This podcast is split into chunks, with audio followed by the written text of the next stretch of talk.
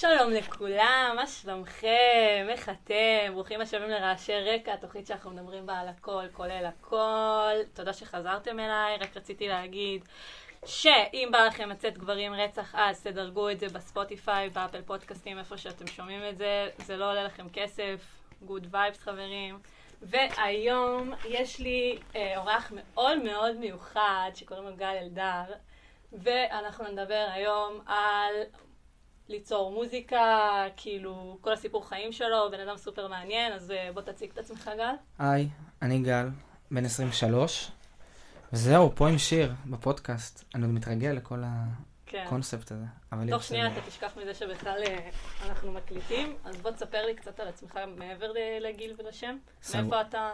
אז גל, גר בנתיב-העשרה, בוטף עזה, לאחרונה השתחררתי מצה"ל, זהו, בחיי אני מוזיקאי, אני עושה מוזיקת ראפ. אם אתם אוהבים אז תשמעו, גל אלדר בספוטיפיי.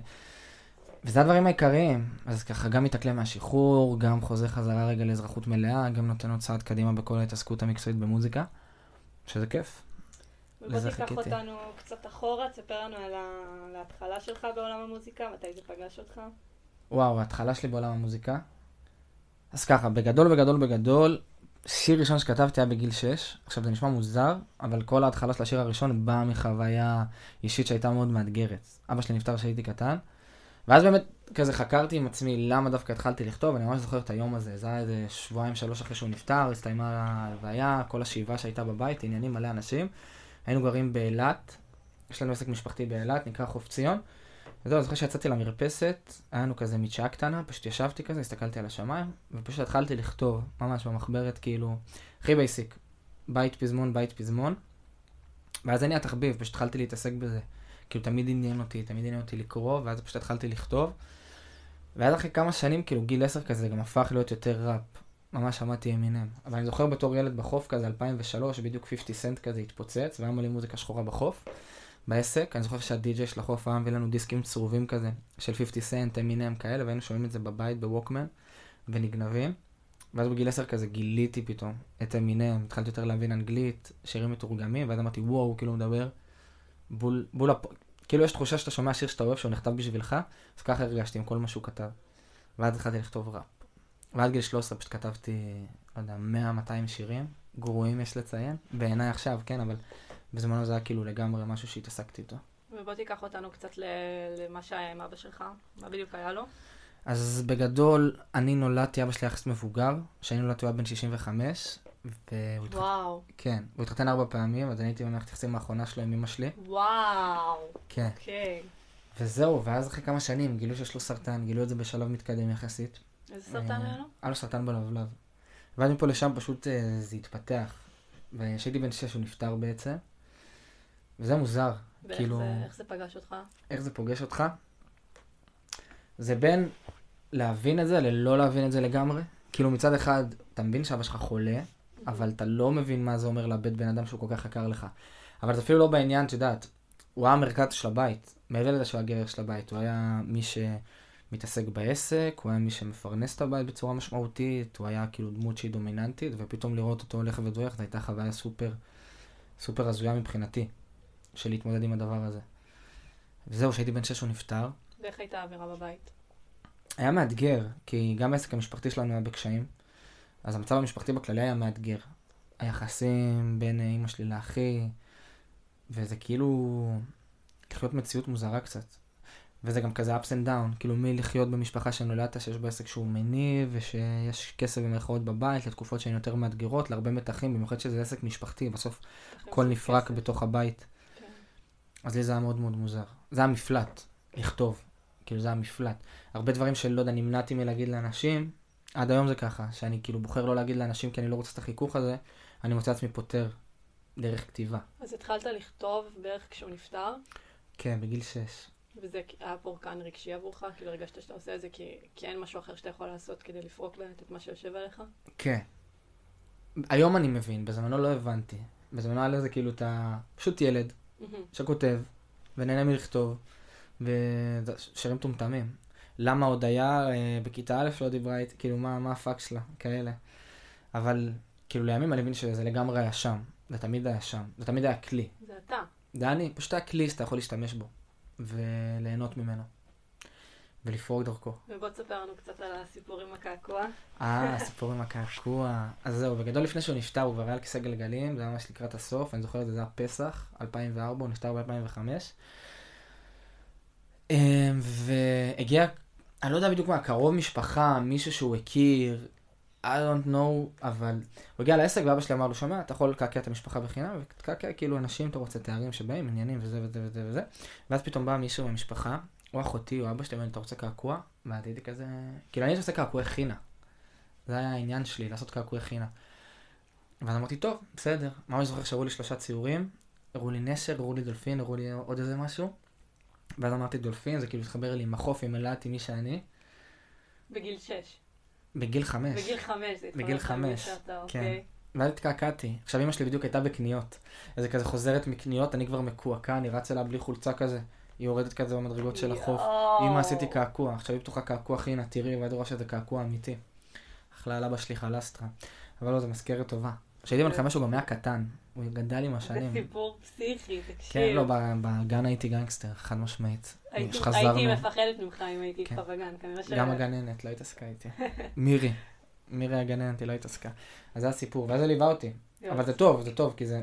זה חתיכת דבר. זה מזכרת, שאבא שלי נפטר בהלוויה, אמא שלי הביאה לי שרשרת, שהוא קנה לי לפני שהוא נפטר, שיהיה לי מזכרת, ושרשרת אני לא יודע איפה היא. אמא שלי משקרת, שהיא מוכבד בבית איפשהו, אני לא קונה את זה, תביא את השרשרת. תביא עכשיו את השרשרת. כן, וזה כאילו זיכרון, אתה פשוט מבחינתי... זה הקעקוע, לדעתי, עם הכי הרבה משמעות שכמו שמעתי. מדהים. פשוט זה חיבור לעבר, אתה לא יכול להתנתק מזה. זה איתי, זה שלי, זה עליי, זה חלק, אני יודע את זה. הכאב הזה של הקעקוע, הכאב הזה של האובדן שלו, אבל זה גם כאילו המזכרת הכי טובה בעולם.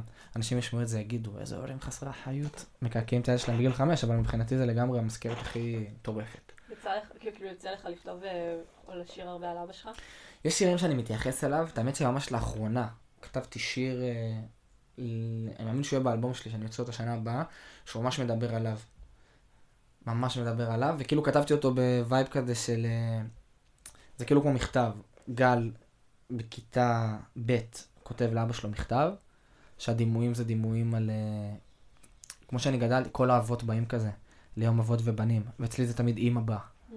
אז כאילו, במה אבא שלך עובד, מה אבא שלך עושה? וכזה שואלים את כל הילדים בכיתה, ועליי מדלגים כאילו. או מחוסר רגישות, או מאובר רגישות, או וואטאבר. אבל זה, ואז אחרי זה גל בן 18 מתגייס, מתחיל לצאת עם בנות בצורה יותר רצינית, מתחיל לחוות דברים שהוא לא רוצה את אבא שלו רק כאבא שיעזור לילד שלו, הוא רוצה את אבא שלו כגבר, שיכול לדבר איתו כאילו, שומע אחי, היה לי תתתתתתה עם זאת ועם זאת, מה היית ממליץ לי לעשות? ואין את זה. ואז אחד זה כאילו, הבית האחרון זה כאילו קפיצה לעתיד, זה גל בגיל 30. כאילו, יש לי משפחה וילדים, אני עושה את מה שחלמתי לעשות, אני במקום שהוא טוב לי, אתה גאה בי? איך אתה רואה אותי? אז זה היה מאוד כזה, זה עדיין לא יצא, אבל זה בכתיבה. ויש שירים שהתייחסתי למורכבות שנוצרה. יש לי שיר שנקרא אימא, שבו אני מדבר בעיקר על היחסים שלי עם אימא שלי, שהם גם היו מאתגרים. כן, זהו. כי כאילו אתה אומר, מצד אחד אתה ילד, ואז אתה לא מצליח להבין שאימא שלך קורעת התחת בשביל להחזיק משפחה, שפתאום המפרנס העיקרי של הבית הלך, אז היא לא נוכחת, ואתה גר אצל סבתא שלך הרבה שנים, אז כאילו איפה אימא? שאתה בתור ילד לא רוצה דברים חומריים, אתה רוצה איזה מענים אימא שלך, אתה רוצה להיות איתה, אתה רוצה להרגיש שני אב. והיא עשתה את כל הדברים כדי שבעתיד נוכל לקצור פירות על מה שהיא עושה עכשיו, וכאילו לא הייתה נוכחת בהרבה שלבים, אבל באיזשהו מקום כאילו השיר זה היה גם סגירת מעגל איתה, שנכתוב בצורה כנה. היא שמעת השיר בהתחלה, הייתה בטוחה שאני יורד עליה, ואז אמרתי, לא, זה ממש לא, אני כאילו אומר לך איך אני הרגשתי, אבל היום אני מרגיש סופר קרוב אליי, גם אמא וגם אבא שלי. את היית שם כל הדרך, שהתגייסתי עכשיו בחיים, כאילו את תומכת אותי, שזה תמיד יהיה לזכותה, הדבר הזה. הרגשת בחיסרון של אבא שלך? כאילו הרבה? כאילו בבית, שאין לך דמות הבית, דמות גברית באמת, כאילו... רק בדיעבד. כאילו באותו זמן אתה לא יודע שאין את זה. אתה לא מבין את זה באותו רגע. אתה כן מבין כאילו... אתה כן מבין שיש לך רגישות אולי שהיא טיפה יותר, אתה כן מבין שחווית איזושהי חוויה משמעותית שעיצבה אותך, שלאו דווקא כל ילד מגיע לשלב שהוא חווה אותה. זה כן הופך להיות איזושהי התנהלות. עכשיו אני גם יודע מה זה בגיל מוקדם יחסית להיות במקום שהוא מאוד נמוך. כאילו... לא יודע, למי שיכול להישבר הלב שהוא בן 15, לי נשבר הלב שהייתי בן 6, שכאילו אין לי אבא יותר שאני יכול לדבר איתו ולשתף אותו ולהתייעץ איתו על דברים. והמצב הכלכלי הוא לא כזה טוב, אז אתה כאילו חי באיזושהי דלות מסוימת, אבל היא זה, לא יודע, זה הכנות שלך, זה מי שאתה. זה לימד אותי הרבה. לימד אותי הרבה כל החיים. ואז אחרי זה בעצם אמרת שעברתם מאלת, נכון? אחרי שהוא נפטר, כמה זמן אחרי? אז היינו באלת, ואז הייתי כזה קו אלת אשקלון. א' עד ג' כזה, כאילו מחליף, ואז ג' כבר לגמרי הייתי באשקלון. התחלתי ללמוד שם. וטוב, שזה גם הייתה חוויה, כאילו. ההתאקלמות הזאת. כל הזמן התאקלמות. ואז אחרי זה עברת שוב. עברתי שוב. עברת הרבה במהלך החיים. גרתי באלת, באשקלון, אלת, אשקלון, אשדוד קצת. ואז עברנו לאשקלון חזרה. הייתי גר אצל סבתא שלי הרבה שנים. ואז עברנו לגור בקיבוץ עד מורדכי. ועכשיו אני גר במושב. גם באזור בוטף עזה בנתיב ועשרה. שזה גם משהו בפני עצמו. שאני מת על האזור הזה. אז עברת הרבה בחיים שלך. בעיקר במקומות. אני חושב שכאילו הדבר העיקרי שאני אומר, זה לא כזה משנה המקום שאתה נמצא בו, כאילו בית זה בלב, בית זה לא 4 קירות שאתה גר בהם, אבל פשוט זה כל הזמן הייתה הסתגלות למערכות חברתיות שהן מאוד מאוד שונות. נכון. כאילו מי להיות ילד אלתי, שזה וייב מאוד מסוים, מי שאלתי מכיר, וזה וייב של לחיות על הים, וזה תחביבים שהם סביב זה.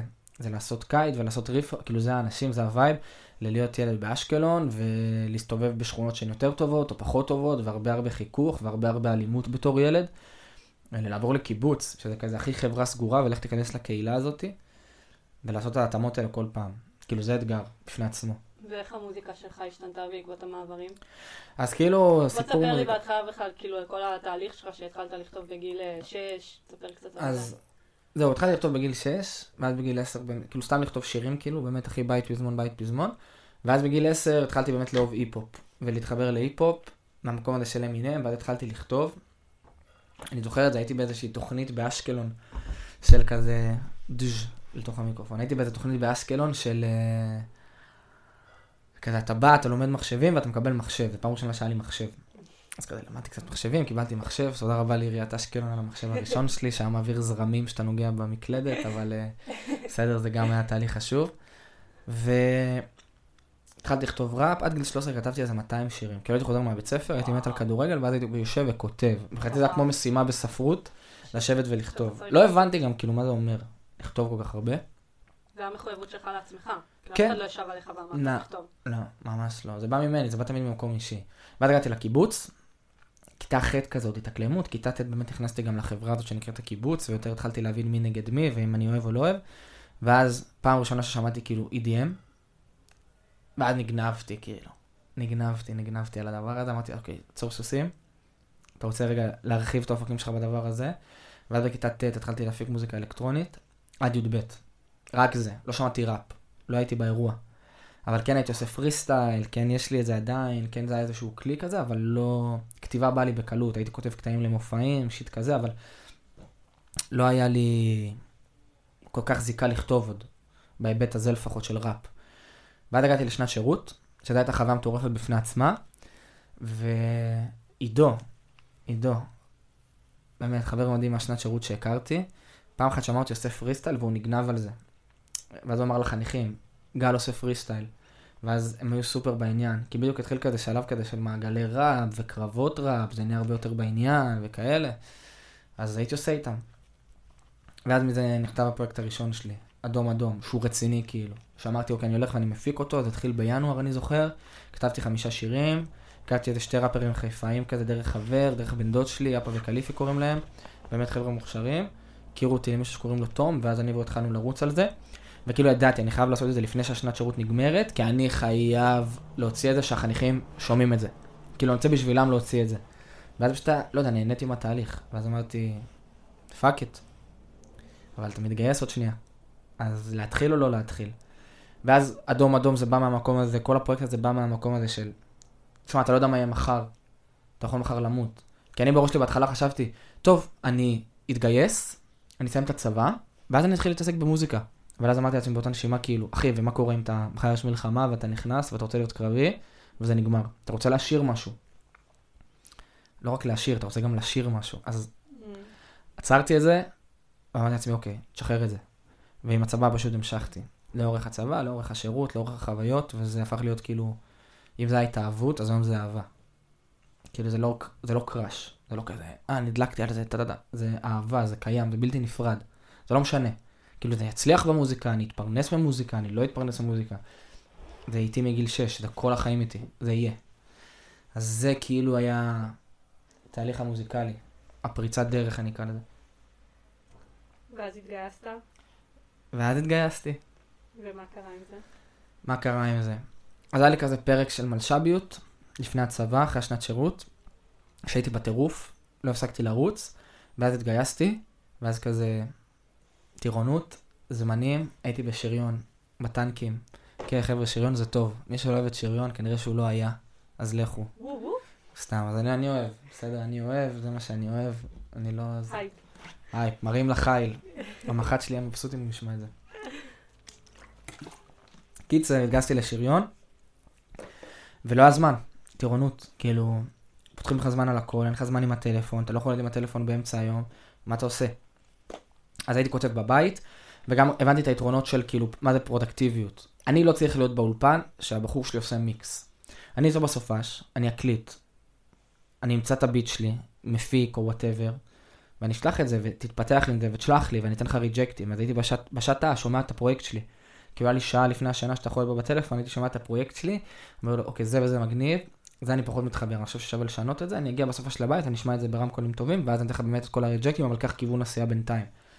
כאילו הפרויקט השני שלי, DIY, זה 8 שירים, לא היה לי זמן, הקלטתי 8 שירים ביום אחד. וואו. כאילו, כתבתי כבר הכל, הכל היה מוכן, הביטים היו מוכנים, דיברתי עם חבר מראשון לציון, קוראים לו אנדרי, יש לו אולפן, אמרתי לו, תקשיב אנדרי, אנחנו יכולים לעשות משהו הסופש, לא סביר, אבל אנחנו נביא אותו. 8 שעות, 8 שירים. היום אני מבין שזה הטעות, במרכאות. כאילו לא הבאתי לכל שיר את הזמן שלו, לא ניגשתי לטקסט. ניגשתי לטקסטים בהוויה של מפעל, ולא בהוויה שאני מביא את הרגש שלי.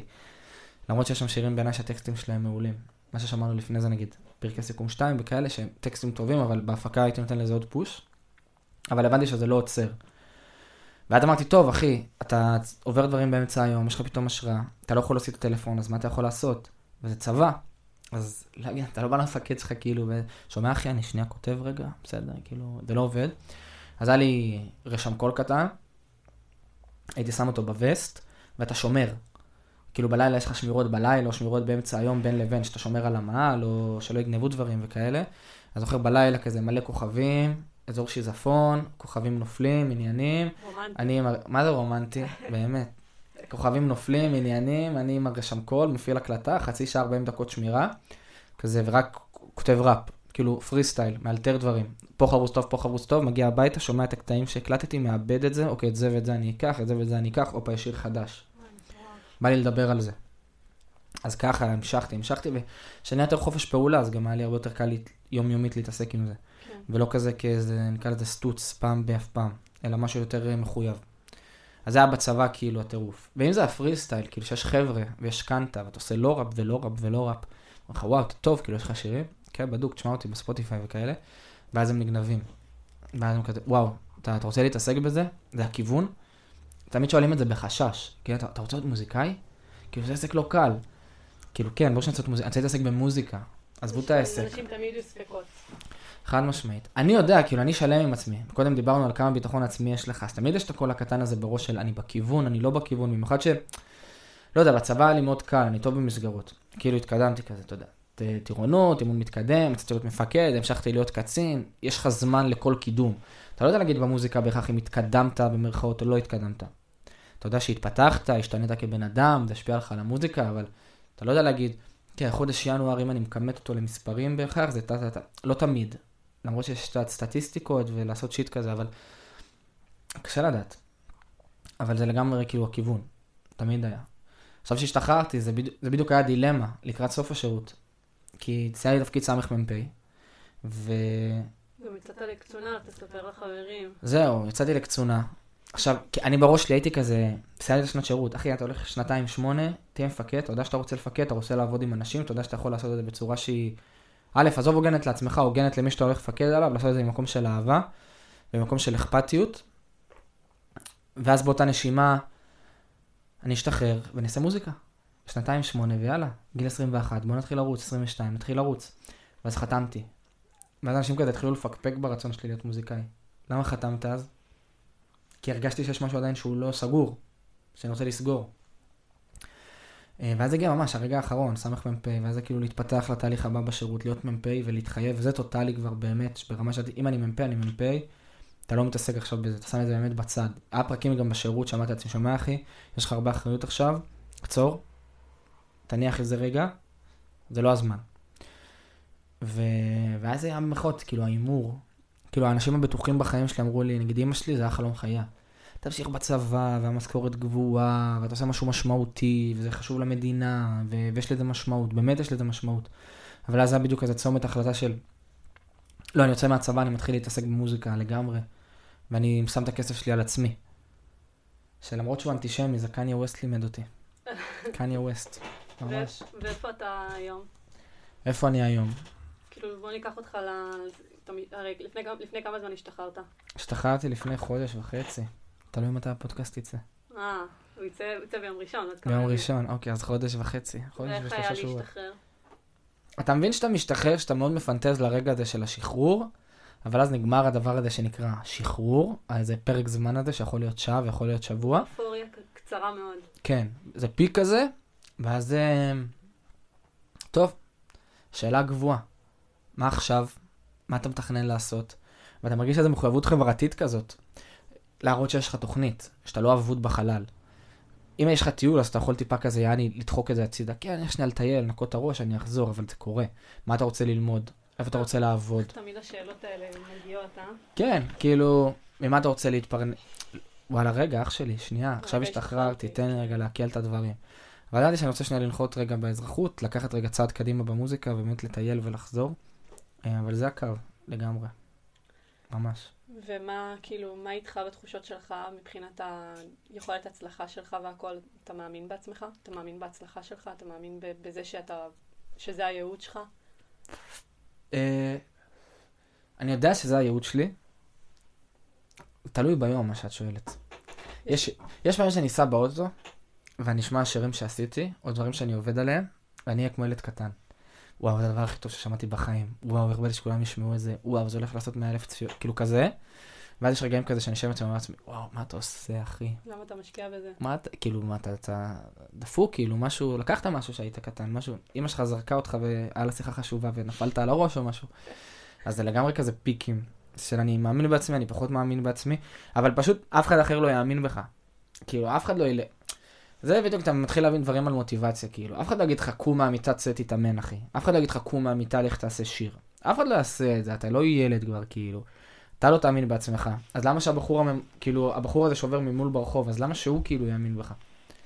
תן לאנשים משהו לאהוב. וכמו שדיברנו עליו מקודם, לאנשים תמיד יהיו ספקות לגביך ולגבי הכישרון שלך, ומה אתה מסוגל לעשות, או מה אתה לא מסוגל לעשות, או למה, מה, אחי, אתה באמת תתפרנס מזה, יהיה לך כסף מזה, מה, כאילו, מה הכיוון שלך, ולאנשים תמיד יעוררו בינינו סימני שאלה. תמיד. אתה צריך לבוא עם הסימן קריאה הזה, כאילו, ולהגיד, אני יודע מה אני עושה, אני מאמין בעצמי, אתה לא רוצה להאמין בי, אחי, בעיה שלך, כאילו, בסוף, אנשים יבואו, וכשאתה תצליח, כי אתה תצליח, אז כאילו, אז אולי אנשים יבואו ויגידו, האמנתי לך כל הזמן הזה, וזה כאילו, הרעשי רקע האלה הם לא חשובים. כאילו, בסוף, היחיד שצריך באמת להאמין בעצמך, בלב שלם, זה אתה. כאילו, בשנייה שאתה תהיה בראש שלך, אני מוזיקאי מוצלח, אני אומן מצליח, כאילו, אולי עדיין לא כל הארץ מכירה אותי, אבל היא תכיר אותי, כאילו, אתה מבין? ממש. וזה הגישה שצריך להיות איתה. אני ממש חושב, אני בר מזל שיש לי באמת חברים טובים. ורציתי לשאול באמת על הסביבה. סביבה תומכת, מקבלת את זה לגמרי. אמא שלי גם, כאילו, אתה יודע, היא חייתה בראש הזה של תמשיך בצבא, הלך למקום שהוא מובטח, טה-טה-טה-טה, כאילו, זה לגיטימי, כן? כאילו, אני מבין אותה, בסוף היא דואגת לבן שלה, היא רוצה לדעת שהוא עושה א' ב' כדי שהדברים יסתדרו לו בעתיד. אבל באותה נשימה היא מאוד אוהבת השירים, כאילו, המעריצה מספר אחת שלי. וכזה יכולה לבוא ולהגיד לך, מה אתה עושה עם החיים שלך? היא בעיקר תשמע שירים ותגיד לי, למה אתה מקלל? אני לא יודע, זה האותנטיות שלי, אני עכשיו בשלב שאני מקלל בו בחיים וכאלה, לגמרי, אבל בסדר, לא, אתה פשוט צריך להמשיך באותו קו, אבל החברים מאוד תומכים, הסביבה מאוד תומכת, כאילו זה לא, זה לא חוסם. וקח אותי רגע לרגעים שאתה כותב שיר, וקח אותנו בתהליך הזה. התהליך, אז זה משתנה, וזה תלוי מאוד במצב רוח, תלוי ביום, אני יכול, לא יודע, לנסוע באוטובוס, לראות איזושהי סיטואציה, וכזה, אופה, רגע.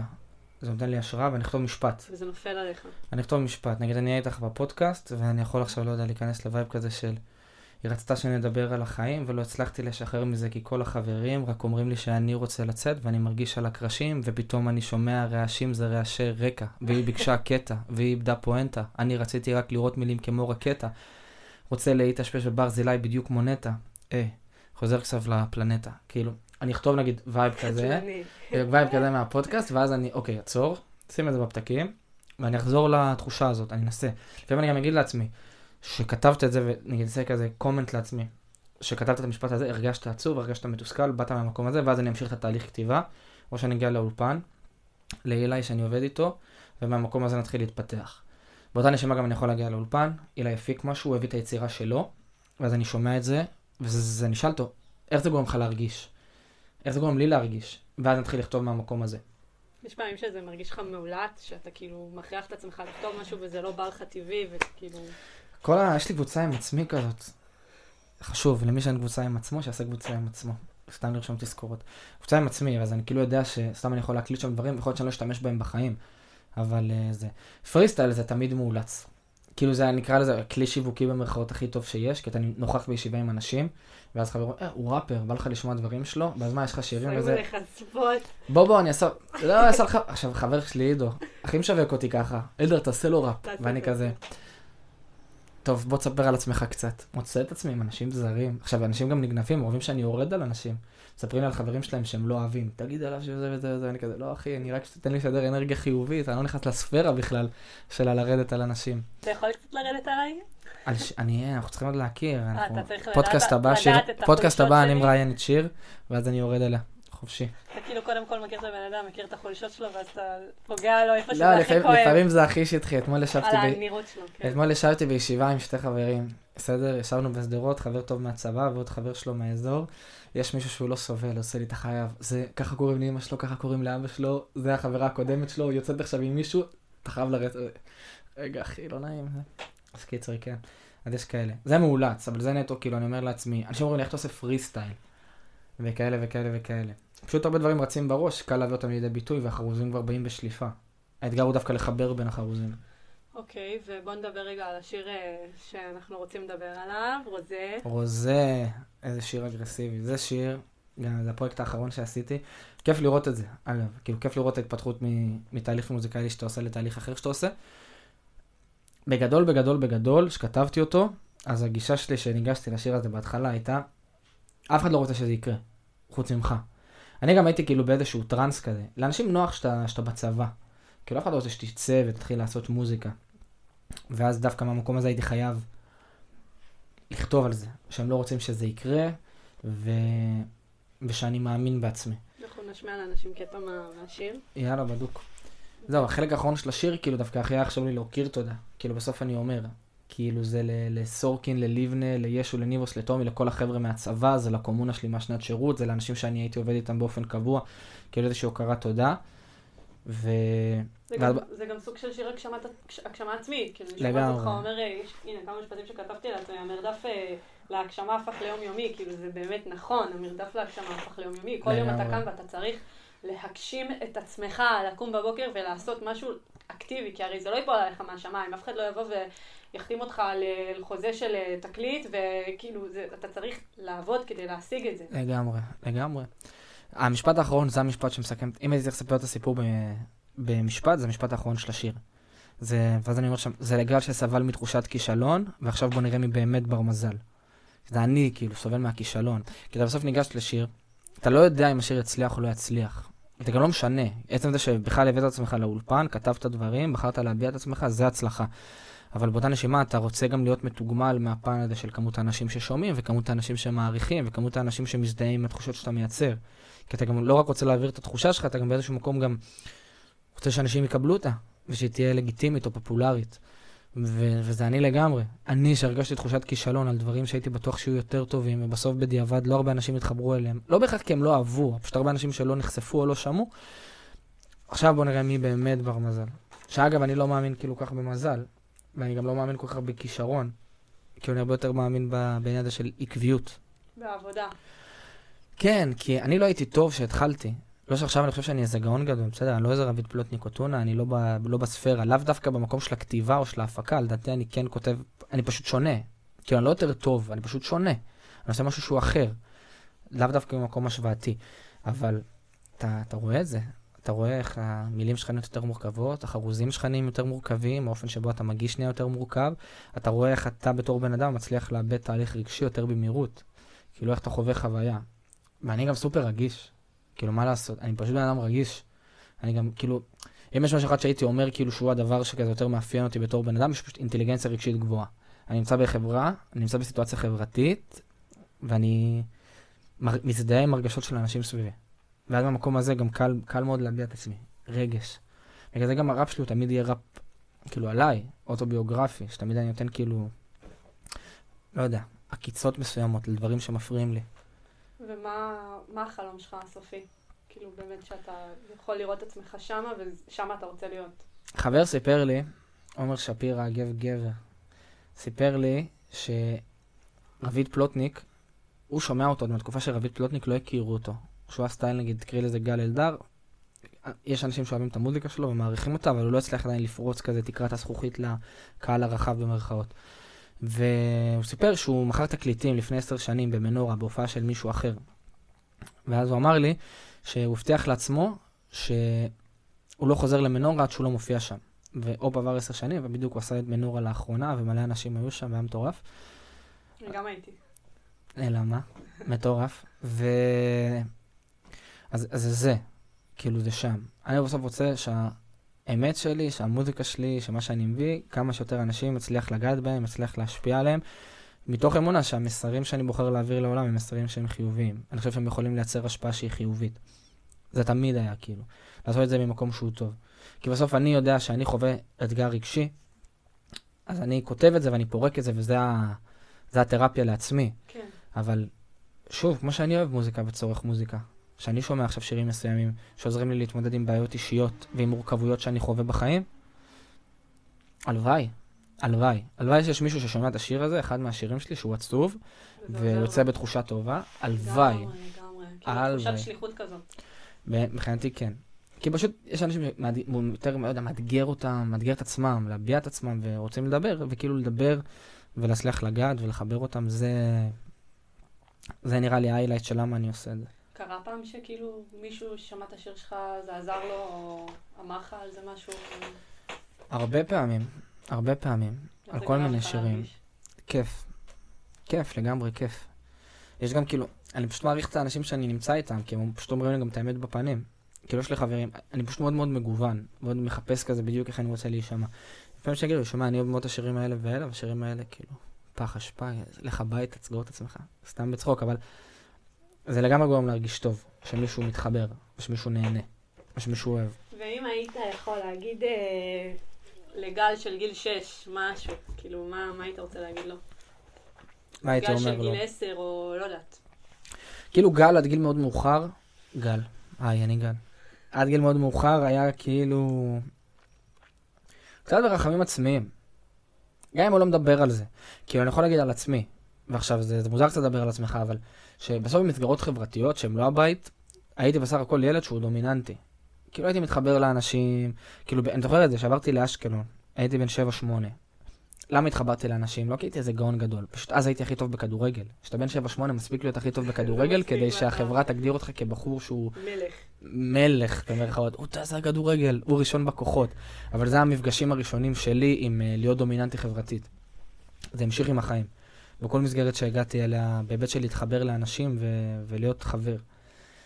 והייתי אומר לו, עד שלא הגעתי לקיבוץ, לא הצלחתי להתנתק מהעבר הזה. של אבא שלך נפטר, שיש לכם עסק שהוא בקשיים, שזה מי שאתה, קשיים שעברת. כן, שיש לך אתגרים משפחתיים. ואז שהגעתי לקיבוץ, פתאום פעם שנה נהיה לי משהו שהוא שלי.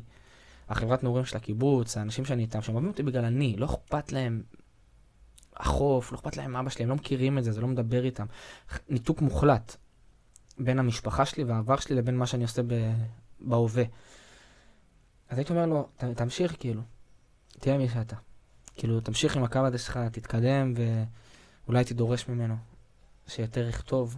ושיעולה יותר זה, אבל... כתבת מספיק, די להלכות את עצמך, אתה ילד בן 6, אתה צריך לשבת עכשיו, ללכת לאולפן. אל תעשה שטויות, מה אתה עושה כדורגל? לא, זה טוב כדורגל, מישהו אוהב שיהנה. אבל הייתי כזה. אבל פשוט לקבל את עצמך יותר. אני הייתי סופר ביקורתי, עדיין הייתי, אני סופר ביקורתי כלפי עצמי על כל מה שאני עושה. על האופן שבו אני מתבטא לאנשים, על האם אני גורם להרגיש לאנשים בצורה שהם לא נעימה או שהם לא אוהבים. בטח אתה גם ביקורתי כלפי דברים שאתה יוצר. אני הביקורת אחי, זה אחד הדברים שמפריעים לי, זה למה אני שונא אנשים שמעדיפים להיות צודקים על נחמדים, זה מפריע לי, למרות שיש משהו מאוד מאוד חשוב בכנות הזאת, לפעמים היא מיותרת כאילו, אבל אני הכי ביקורתי כלפי עצמי, בהיבט של... אבל מעניין אם זה בכלל להיות כנה עם עצמך, זה שאתה ביקורתי יכול להיות שזה אפילו לא, כאילו אתה לא באמת רואה את המציאות כמו שהיא, זה לא בהכרח, אני לא חושבת שביות בן אדם ביקורתי שווה ערך ללהיות בן אדם כנה, דווקא הרבה פעמים בגלל שאנשים כל כך ביקורתיים, הם כבר לא רואים את המציאות כמו שהיא, כמו שאתה יכול נגיד לשמוע את השיר שעשית, והוא יכול להיות על סמך דעה של כל כך הרבה אנשים, אחד השירים הכי טובים שיש, אבל בגלל שאתה ביקורתי כל כך כלפי עצמך, אתה אפילו לא רואה את המציאות כמו שהיא. לגמרי, לגמרי. הרבה פעמים זה היה כאילו מחבא אותי, הביקורת העצמית, הנוקבת, שכאילו, למה עשית ככה, למה דיברת ככה, למה התנהגת ככה, כאילו, אתה עושה עם עצמי חשבון נפש על בסיס יומיומי, כאילו, שזה, ואתה, אחי, אני חושב שזה, הבנתי את זה רק בצבא, כי, אחי, תשחרר. הכל בסדר, הכל טוב. תבוא למקום שהוא חיובי, תעשה דברים בצורה חיובית, הדברים יסתדרו, אבל אל... תפסיק. כאילו, מה שלא עשית, לא עשית. זהו. הלאה. יש ביקורת שהיא כבר כאילו... היא כל כך קשה שהיא כבר בכלל לא מקדמת אותנו. זה לא ביקורת שנותנת לנו את הפוש, זה ביקורת שכבר מורידה אותנו. אתה מבין? כל הזמן תגיד לעצמך בראש, אני אפס, אני לא טוב, אני לא זה, אני... אף אחד לא יהיה שם להגיד לך, אתה תותח, אתה זה. כאילו, אתה היחיד שצריך את הקול הפנימי הזה. אני תותח, אני גבר, אני כישרוני ברמות, כאילו אתה צריך כל בוקר לקום ולהגיד את זה לעצמך. נכון, ועדיין גם אני חושב, אבל הפן הזה של הכנות הוא בלתי נמנע. כאילו אני אדם יושב עם עצמי כאילו ואומר לעצמי, נגיד סתם פתחתי שבוע, אני יודע עכשיו שבוע הזה לצורך העניין, פה אני מופיע, שם אני מופיע, פה אני מקליט פודקאסט ובין לבין יש לי עוד משימות שאני צריך לעשות, ואז באותה נשימה אני אחרי זה אסיים את השבוע, אני אעבור על השבוע שלי ואני אגיד, רגע, את זה ואת זה לא עשית. למה לא עשית את זה? הסיבה, אתה כאילו, תן לעצמי פוש כזה של קדימה. אגב, שאני סופר חווה את זה עכשיו בשחרור, ממש, של כזה, בסוף שהייתי בצבא, היה לי תבנית, לא הפסקתי לעבוד בצבא, בסופה שם הייתי יוצא הביתה, הייתי מקליט, הייתי עושה קליפים, הייתי עושה מה שהייתי צריך לעשות כדי להמשיך ולשמור את זה על אש קטנה, כדי לא לאבד את הפן היצירתי. ומשהו בדרך שם, של להשתחרר, מאתגר אותי. כי אתה עכשיו אחרי הללוס שלך. הכל פתוח. כאילו, היה לי מאוד קל במסגרת של הצבא. אתה יוצא פעם בשבועיים, אתה יודע שאתה צריך לעשות שירים כאלה וכאלה. לא היה כאילו חשוב ודחוף. הכל היה חשוב ודחוף, כל מה שאני רוצה יקרה. אבל עכשיו יש לך זמן, אתה מנהל את הזמן, מי האנשים שאתה רוצה לבלות איתם, איפה אתה שם את ההשקעה שלך. כן. ודווקא בתוך התווך הזה של להיות משוחרר, על להיות ממוקד הזה. כאילו, זה קל. בסוף אתה יושב בבית בשמונה בערב, ולא יודע, אתה יודע שאתה עכשיו צריך להתאמן על פסנתר, או שאתה צריך לעשות חזרות לקראת משהו, או שעכשיו אתה רוצה לעשות משהו שיקדם לך את המוזיקה, מצד שני, יש לך הרבה חברים שאתה רוצה לראות, וזה מתח כזה בלתי נגמר, בלתי נגמר, במציאות הזאת. ואיך אתה מתמודד עם זה? אז, וואו, זה יום עשה ליום בעשה, אבל... כאילו ברגע שהצלחתי לקמת את הזמן שלי ליעדים, אז נראה לי שנהיה לי טיפה יותר קל. כאילו שאני יודע, אם לצורך העניין אני כזה, דיברנו על זה מקודם, אני באפריל מתכנן לטוס, לעשות טיול אחרי צבא, טיפה לנקות הראש, ברור לי מאוד מה בפרק זמן הזה מינואר של 23 התחיל עד אפריל, מה אני רוצה להשיג, מה היעדים ומה המדדים. זה היה לי מ"פ שהיה עובד איתנו ככה, וזה מאוד לימד אותי. על איך לעשות את זה, ואיך לסדר לך את הזמן, ואיך באמת לראות כאילו מדד על ההתקדמות שלך. אני ידעתי כאילו גם ידע, אני אמרתי לעצמי, 2019 היית בצבא, 2020 היית בצבא, 2021 היית בצבא, 2022 היית בצבא, היית המון זמן, ויש המון דברים ששיפרת בזמן שהיית בצבא. הצבא אף פעם לא גרם לי להפסיק לכתוב, הצבא לא מנע ממני להיכנס לאולפן, הצבא לא מנע ממני, יותר מדי במשפט אחד, לא מנע ממני לעשות קליפים, אבל נגיד, לא יצא לי כמעט להופיע. לא הצלחתי להכניס את זה בלוז. היה בו, 2023, אתה מופיע. והנה, כאילו, השתחררתי חודש וחצי, הופעתי כבר 6 פעמים, כל חור שיש מיקרופון במה ויכולת לשים ביט, אז אני שם, ואנשים, אפילו איש וכלב, זה יספיק, מה שאני יכול לבדר אותו. אז אני עושה את זה. וגם עכשיו יש הופעה גדולה, כאילו, בפברואר, סוף פברואר, שזה בכלל טירוף, כאילו, מבחינתי. ספר לנו קצת על ההופעה. הופעת שחרור, ככה אני קורא לה. היה מלא אנשים בדרך, בשנת שירות, בצבא, שתמכו במוזיקה שלי, וזה מבחינתי היה כזה. שתי אמירות. אמירה הראשונה היא, אני לוקח את זה ברצינות, אני עף על זה. אמירה שנייה, אני רוצה להגיד לכם תודה שאתם תומכים בי, ואנחנו עושים הופעה על כל השירים שהיה עד עכשיו, על מה ששמעתם, מה שלא שמעתם, בא לי להביא את זה ללייב, ולשבור את זה. אז איפה ההופעה? היא בבר גיאור בתל אביב. מתי? באיזה תאריך? ב-25 לפברואר, מוצאי שבת. חברים, שמעתם? זה היה אחד השיקולים. תבואו. יש לי מלא חבר'ה מהצבא, דתיים, כאילו, מה שאיך אני חייב למצוא תאריך. וזה הופעה רק שלך? אני מראה לך כמה חבר'ה מוכשרים, מאוד מוכשרים. שתי חבר'ה שהם מהאזור שלי, מאשקלון, שהם באמת חבר'ה סופר מוכשרים, ורק לתת להם את הלגיטימציה, ועבודה בשיתוף פעולה כאילו, וחיבור זה. ועוד זמרת, שקוראים לה שירה, שגרתי אותה באיזה במה פתוחה בתל אביב, עם חבר טוב מתל אביב, והיא גם סופר מוכשרת, וזהו. ותארס כאילו, פשוט אנשים טובים. ויש עוד דברים שמתבשלים? כן, תמיד. יש, זהו, אנחנו איפי שיוצא במרץ, אפריל אני מאמין, קליפים שיוצאים, כל מיני סתם דברים מצחיקים של לעשות רע. אתה 24/7 סביב זה, כאילו ליצור. כן. לכתוב או להקליט או לצלם או לעלות או... ליצור וללמוד ולפתח אפיקים אחרים. כאילו זה תמיד חייב להיות כמה מאמצים שקורים במקביל. זה לא יכול להיות מאמץ אחד שקורה כל הזמן, כי אז אתה קצת נשחק. אז אתה תעשה את כל הזמן שלך תשקיע על יצירה, אבל כאילו נקרא לזה להוציא, אתה צריך להכניס משהו. אז לקחתי, לא יודע, צעד קדימה בללמוד יותר פסנתר, ולשבת יותר ולהפיק, ובכלל לקבל השראה. וממה אתה מתפרנס היום? מה אני מתפרנס? אמא פולניה. אמא פולניה, לגמרי. אז בגדול, היתרון באמת בקציונה זה שהיה לי את הזמן, גם לחסוך כסף, ורגע להישען על עצמי. אבל תכלס, כל מה שאני יכול לעבוד בו שהוא קזואלי, בין אם זה, לא יודע, לעבוד במסעדה, לרדת לאילת, לעסק המשפחתי, אבל... מבחינתי כרגע זה אפילו לא בהיבט של להכניס כסף, כמו שזה בהיבט של לנסות לייצר שגרה אחרי הצבא. כי היית בדבר סופר אינטנסיבי, אתה סביב השעון, אתה עושה 11-3, לפעמים 21, לפעמים יש התחממות, אז אתה לא יוצא בכלל. וקרה כבר, כאילו שומר חומות, עלות השחר, שהיינו סופר קרובים להיכנס. אגב, גם תמיד המעבריות הזאת היא מטורפת, על לצאת הביתה פתאום לאורח חיים אזרחי, שכאילו אתה על סרבל, תופס כוננות עם טנק בגלדיולה בלבנון. ואתה חוזר חזרה הביתה, ואתה גם גר בנתיב העשרה, שזה כאילו עוטף עזה, אז אתה יוצא כזה, אוקיי, מגבול לגבול, חי את החיים שלך. אז גם בבית יש איזושהי מתיחות. ואמרתי, טוב, אתה עושה את זה כל כך אינטנסיבי, מה, עכשיו תרד לחוסר עשייה לגמרי, אז לעבוד 3-4 פעמים בשבוע, אבל גם לדבר עם אנשים, לצאת מהבית, לשטוף את העיניים, לדעת שיש עוד דברים שקורים חוץ מהמוזיקה הזאת, כי זה גם סופר, אתה יכול סופר להתייסר על זה. אתה יכול להיות כזה, היום לא עשיתי מספיק. כן, להיכנס ללופ של הלקאה עצמית. בדיוק, אז לא, רגע, תעשה דברים כדי שישבר לך הלופ הזה. וזהו, גל, נראה לי נגענו בכל הנקודות, כי אפשר עוד לזיין את המוח שעות על גבי שעות. ורציתי להגיד לך תודה רבה שהסכמת ככה להתראיין ולהשתתף ולספר את הסיפור חיים האישי שלך. ואם בא לך ככה לתת לנו ככה איזה פרי סטייל יציאה.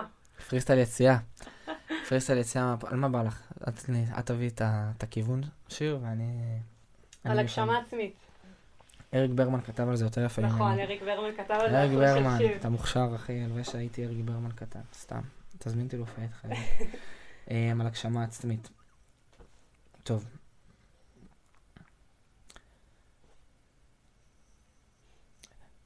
שאני קם בבוקר זה נהיה טיפם עצמי, וכל הזמן אני חושב רק על הרס עצמי, וכל מה שרציתי זה להגשים את עצמי, כי אני בשבילי, אם לא בשבילי מי אני? אז לך תעשה את זה אחרת ותסביר למה זה נכון, ולך תשאיר על כל העניינים בביטחון, ולך תסביר שהלב הכי גדול תמיד שם במכון, והוא רוצה רק לגדול ולא מפסיק לצרוך את כל מה שצריך.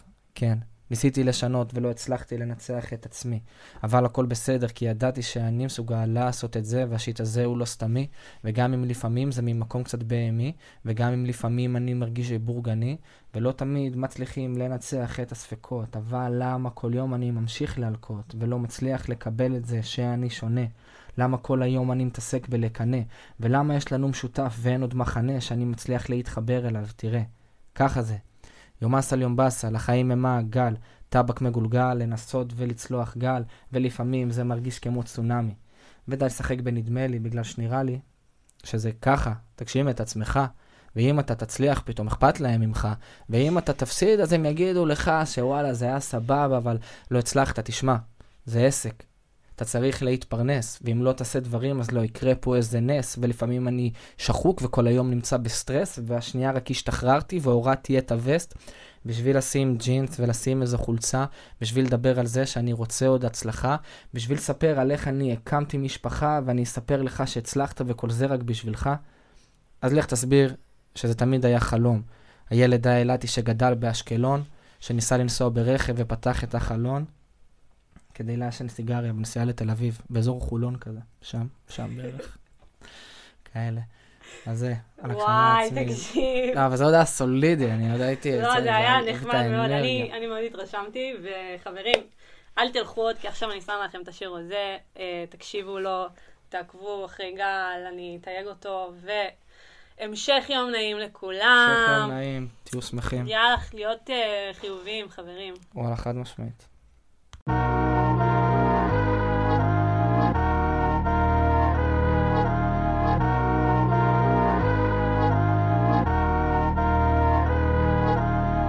לא, לא, הם לא רוצים שזה יקרה. יש לי מזדה, לא, אין לי עוד לא BMW. היא שותה את היין שלה לבן, אולי רוזה. גבר, אתה לא מבין דבר, בחייאת שחרר מזה.